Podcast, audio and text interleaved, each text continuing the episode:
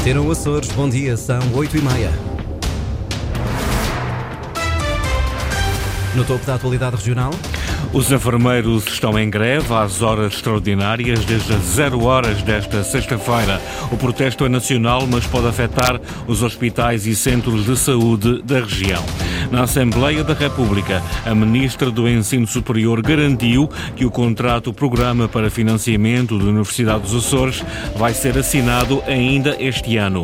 Santa Clara foi condenado com um jogo à porta fechada pelo Conselho de Disciplina da Federação Portuguesa de Futebol.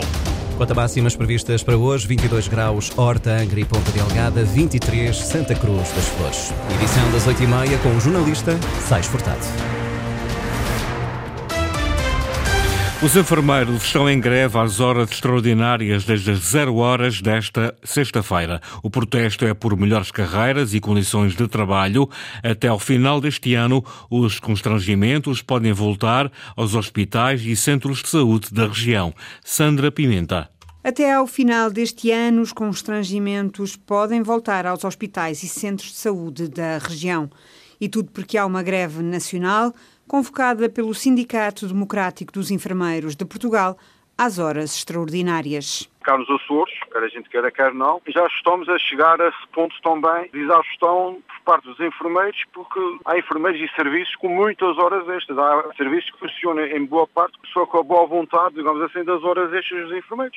A região tem feito tudo para minimizar isso e que não está sendo fácil atrair profissionais de, enfermagem cá para os Açores. Os que são formados cá na região não, não conseguem colmatar as necessidades, mas de qualquer maneira, mais por uma questão de solidariedade, também aplica eu sei que é a região. A greve é nacional e, por isso, para além da solidariedade regional, há serviços que podem vir a ter impactos, sobretudo nas ilhas mais pequenas, admite Marco Medeiros, representante nos Açores do Sindepor. Há dois cenários muito distintos. Primeiro, das ilhas mais pequenas, em que, por falta de profissionais naquelas ilhas, é consumidas muitas horas extras, e para isso é preciso que o Governo acelere realmente, com alguma urgência, os tais incentivos à fixação dos profissionais nessas ilhas. E depois, nas ilhas maiores, os grandes consumidores de horas extras são, essencialmente, urgências. Os blocos operatórios também funcionam em boa parte dessa forma, mas, de uma forma geral, os hospitais, acho que não conheço nenhum serviço em que não haja sempre recorrência às horas extras para poder colmatar os horários de serviço. Impactos que podem sentir-se nos centros de saúde e hospitais da região,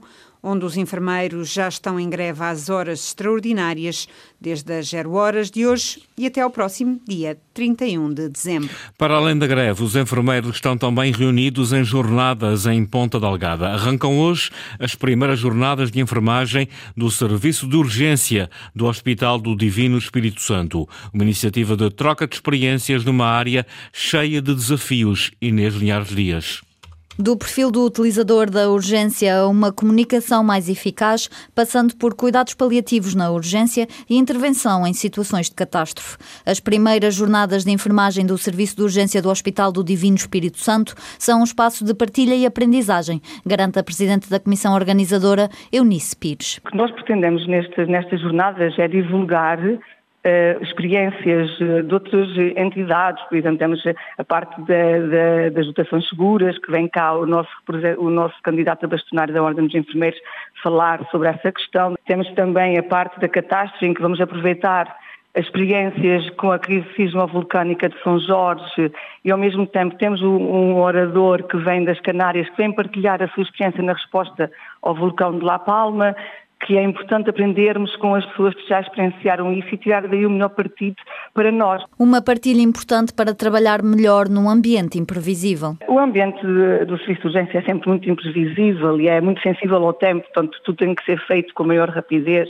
E os enfermeiros que trabalham no serviço de urgência têm que adquirir um raciocínio clínico rápido, com alguma capacidade de tomada de decisão para que seja prestado o melhor cuidado de enfermagem em qualidade e com segurança, que às vezes num ambiente difícil de controlar, que é o serviço de urgência. O cuidado de enfermagem no serviço de urgência em análise em Ponta Delgada, numa iniciativa que espera trazer inovação para o atendimento urgente.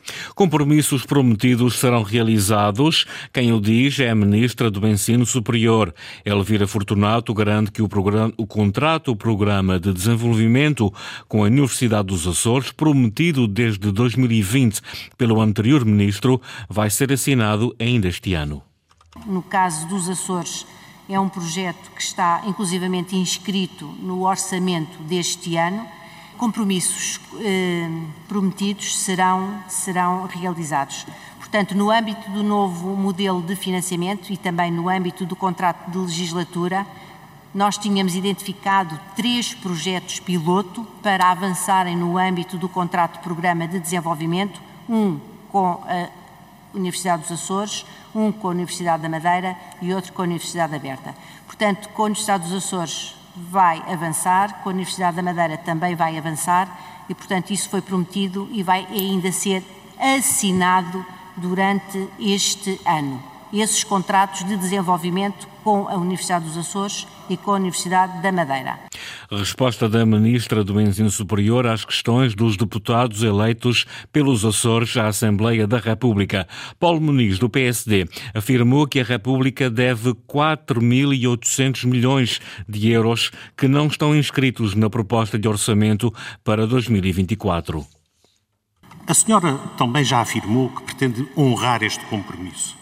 Contudo, na proposta de orçamento para 2024 não constam 4.800 milhões de euros, que é aquilo que o Governo da República deve à Universidade dos Açores por esses quatro, quatro anos, se honrar a palavra dada. É disso que estamos a falar. E a primeira pergunta que lhe faço é: vai ou não honrar este compromisso e os 4.800 milhões de euros que eu acabei de enunciar vão ou não, em 2024, finalmente ser pagos à Universidade dos Açores? É a primeira pergunta. Já o deputado socialista Francisco César questionou a ministra sobre as consequências da implementação nas universidades insulares do novo modelo de financiamento. Qual é o estado da arte neste âmbito e que especificasse aquilo que já referiu há pouco, que tem a ver com o modelo de financiamento e com os contratos de capacitação, os contratos que serão assinados com as universidades. Porque, por vezes, e eu penso que isto não ficou claro junto de alguma opinião, é que isto acrescenta, não retira, esses contratos não retiram ao modelo eh, de financiamento eh, das universidades. E saber que consequências é que, para além deste ano, esperando que isto eh, seja também implementado este ano, consequências é que terá, nomeadamente nas universidades insulares, para o ano 2024. Sobre o modelo de financiamento, o deputado socialista levanta dúvidas eh, sobre a sua eficácia na região, mas a ministra garante que essa questão está acautelada. Aliás, o deputado social-democrata é que levanta essas dúvidas e a ministra garante que essa questão está acautelada. Relativamente às questões que foram aqui também identificadas de ser mais difícil no caso de, de, no âmbito do novo eh, modelo de financiamento existir dificuldade em se obter os dois terços, seja por via das regiões, seja por via de outras instituições, eu gostaria de mencionar que isso até já está a ser feito em algumas regiões, em algum, com algumas instituições de ensino superior. No fundo, aquilo que nós queremos é dar corpo a essas iniciativas que já existem muitas no terreno e, trans, no fundo, eh, contagiar iniciativas similares noutras regiões. Garantias da Ministra do Ensino Superior em Comissão Parlamentar da Assembleia da República. No segundo dia de visita aos Açores, Augusto Santos Silva, Presidente da Assembleia da República, esteve na Ilha Terceira. Santos Silva passou pelo polo da Universidade dos Açores em Angra do Heroísmo, onde frisou a importância da Academia para a própria autonomia regional é também um poderosíssimo agente de desenvolvimento regional. E também aí o país progrediu muito, porque hoje em dia o nosso país tem ensino superior no continente e nas duas regiões autónomas e no continente tem ensino superior em todos os distritos. E isso é um motor essencial para o desenvolvimento das cidades médias, para o desenvolvimento regional e, no caso específico das regiões autónomas, mesmo para o desenvolvimento da autonomia. O ensino superior produz o conhecimento e propõe a inovação e desenvolve a tecnologia que são absolutamente essenciais para eh, a autonomia. O Presidente da Assembleia da República afirma que o caminho da formação é o mais correto e que se devem apostar na diversidade e em diferentes percursos também na Universidade dos Açores. Por muito que se alterem por muito que se alterem as conjunturas internacionais, não se altera Não era este som que queríamos ouvir. Vamos sim ouvir agora um, o Presidente da Assembleia da República, que visitou também uh, a base das lajes, onde reforçou a importância geoestratégica do espaço, independentemente dos contextos de conflitos internacionais. Agora sim, a peça da, da repórter Eduarda Mendes. É uma feira de boas práticas é um trabalho para ouvir no, nos próximos serviços informativos da Antena Açores. Neste momento não é possível passar então esta reportagem da Eduarda Mendes sobre a passagem do Presidente da Assembleia da República à base das lajes, onde reforçou a importância geoestratégica do espaço, independentemente dos contextos ou conflitos internacionais. Ainda na terceira, e após três anos de interregno devido à pandemia, começa hoje a quarta edição da Feira Angra Confusão futuro. Além de uma mostra de projetos empreendedores, a iniciativa pretende ainda apostar na capacitação de atuais e futuros empresários inovadores. A feira decorre hoje e amanhã no Parque Multissetorial de Exposições da Ilha Terceira. Francisco Faria. É uma feira de boas práticas. A ideia é incentivar e motivar o espírito empreendedor. Teremos um conjunto de workshops, de sete workshops, que tratarão de temáticas relevantes em matéria de uh, capacitação de atuais, futuros empreendedores, profissionais, enfim, quem quer que queira, uh, por assim dizer, apostar na sua valorização uh, pessoal em termos de enriquecimento de, de competências. Décio Santos, da Agiter, associação que organiza esta feira Angra com Futuro, está de regresso, é a sexta edição.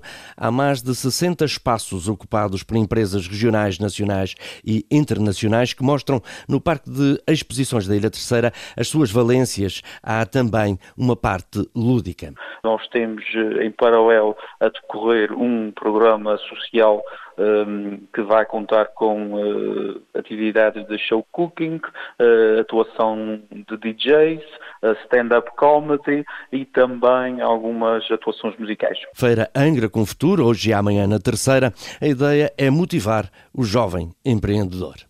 O Santa Clara foi condenado com um jogo à porta fechada. Em causa estão incumprimentos relacionados com o sistema de videovigilância no jogo com o Penafiel. Henrique Linhares. É mais um reflexo das más condições que o estádio de São Miguel apresenta. O Conselho de Disciplina da Federação Portuguesa de Futebol condenou Santa Clara com jogo à porta fechada, devido à reincidência no não funcionamento do sistema de videovigilância, medida imposta pela Liga Portugal.